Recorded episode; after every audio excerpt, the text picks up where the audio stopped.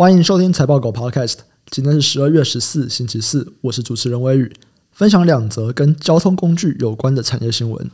第一则新闻，我们要来讲车用半导体。现在啊，部分的车用半导体价格开始下滑了。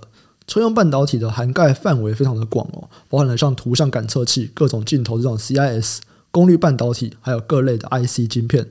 那近来啊，车用晶片出现了缺货，终于开始缓解的消息。从九月，车用半导体就开始出现了这种长短料的问题，长料的库存压力逐渐的蔓延，就是我这个开始卖不出去了。那短料呢？功率半导体跟 MCU 现在都还是相对的吃紧。十一月，大摩分析师就表示哦，MCU 还有 CIS 的供应商，像瑞萨、安森美，目前都正在削减一部分今年第四季晶片测试的订单，认为车用晶片的缺货已经不在了。DigiTimes 最近也发布了报道，他们指出，目前有部分的晶片缺料已经明显的缓解了。根据车用模组的业者指出，近期部分的车用晶片都已经开始调降价格。那从第四季开始啊，降幅大概就是三到五趴，包含了像驱动 IC、PMIC，还有部分的控制 IC。这边相关的概念股有车用半导体、车用 MCU，还有驱动 IC。讲完电动车，接下来要来讲第二则新闻是脚踏车。巨大就是捷安特，他要求供应商要延长票期四十五天。他目前的市场库存来到了五十年来的新高。那巨大它就是这个自行车自有品牌还有代工的业务嘛，所以我们就去看巨大来了解说自行车的产业链，包含说变速器啊、链条啊，可以从这间公司来了解这个产业的动态。在过去啊，由于疫情这段时间，自行车的风潮其实蛮盛行的。再来就是 e-bike，它带动了一个蛮强的一个新的成长动能。所以在二零二一年，车厂还有零件厂，他们都有去调涨他们产品的报价。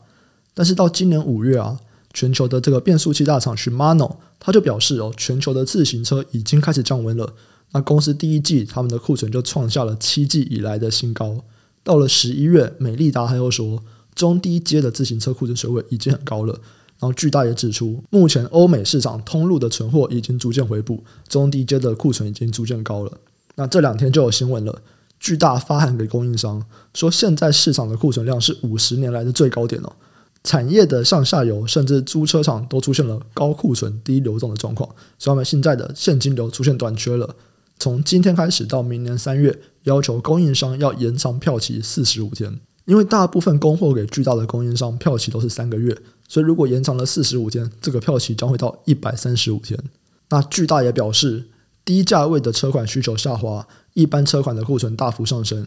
预计啊，要到二零二三年的上半年，库存才可以开始逐步的回归到正常的水位。这边的相关概念股就是自行车。